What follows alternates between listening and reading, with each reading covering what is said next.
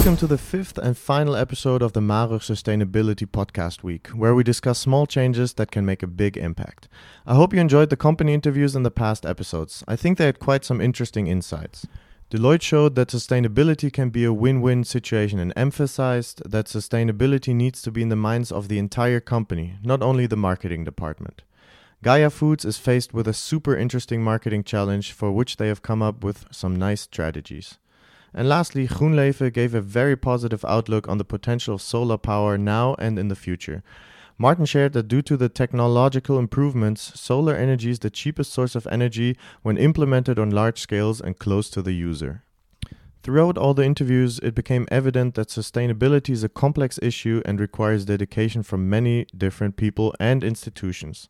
Furthermore, each company faces different challenges in being sustainable, but there are also some promising opportunities to overcome them. I have some final remarks I want to share with you regarding greenwashing and what I call the environmentalist's dilemma. Before diving into that, I would like to remind you that you can participate in the quiz by the SME committee to show what you already knew and what you hopefully learned about sustainability in these podcasts. By participating, you will get a goodie bag if you are fast enough and join a giveaway of some cool prizes. Keep an eye on the SME social media. For example, you can look up at sustainable marketing underscore Marug on Instagram. And now to some last thoughts I wanted to share with you. One unfortunate side effect of the rising popularity of sustainability is greenwashing. Greenwashing describes companies that claim to be sustainable but are actually not.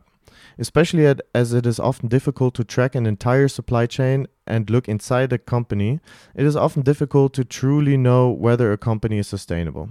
Be careful with greenwashing. Make sure that you support the companies that are truly sustainable rather than the ones that only claim to be. Some firms are starting to become really transparent in how their products are produced. So make sure to check the conditions in which things are produced and support sustainable alternatives. While you should be critical towards companies, also keep in mind then what I call the environmentalist dilemma.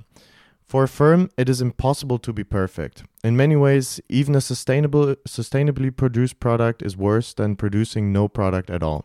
Firms cannot produce anything without using and transforming resources and getting it from the factory to your house. Therefore, it is very difficult for firms to be perfectly sustainable or environmental. This is important to keep in mind uh, because whatever firms do, you will probably find something that you can criticize. Therefore, show that there is a demand for truly sustainable companies by supporting them rather than starting whataboutism and criticizing any aspect you can find that they could technically optimize. In that sense, also don't take part in do gooder derogation. We have some brave firms out there and individuals that are starting sustainable trends. So get on board and support them rather than criticize them. So, after all you've heard, if you have any questions or remarks, feel free to get in contact with the SME team via Instagram or the Marug website. Thanks a lot for listening to our podcast and joining in on making the best out of the situation. Also, again, a big thanks to the entire SME team, the Marug board, and Jeroen that made this podcast possible.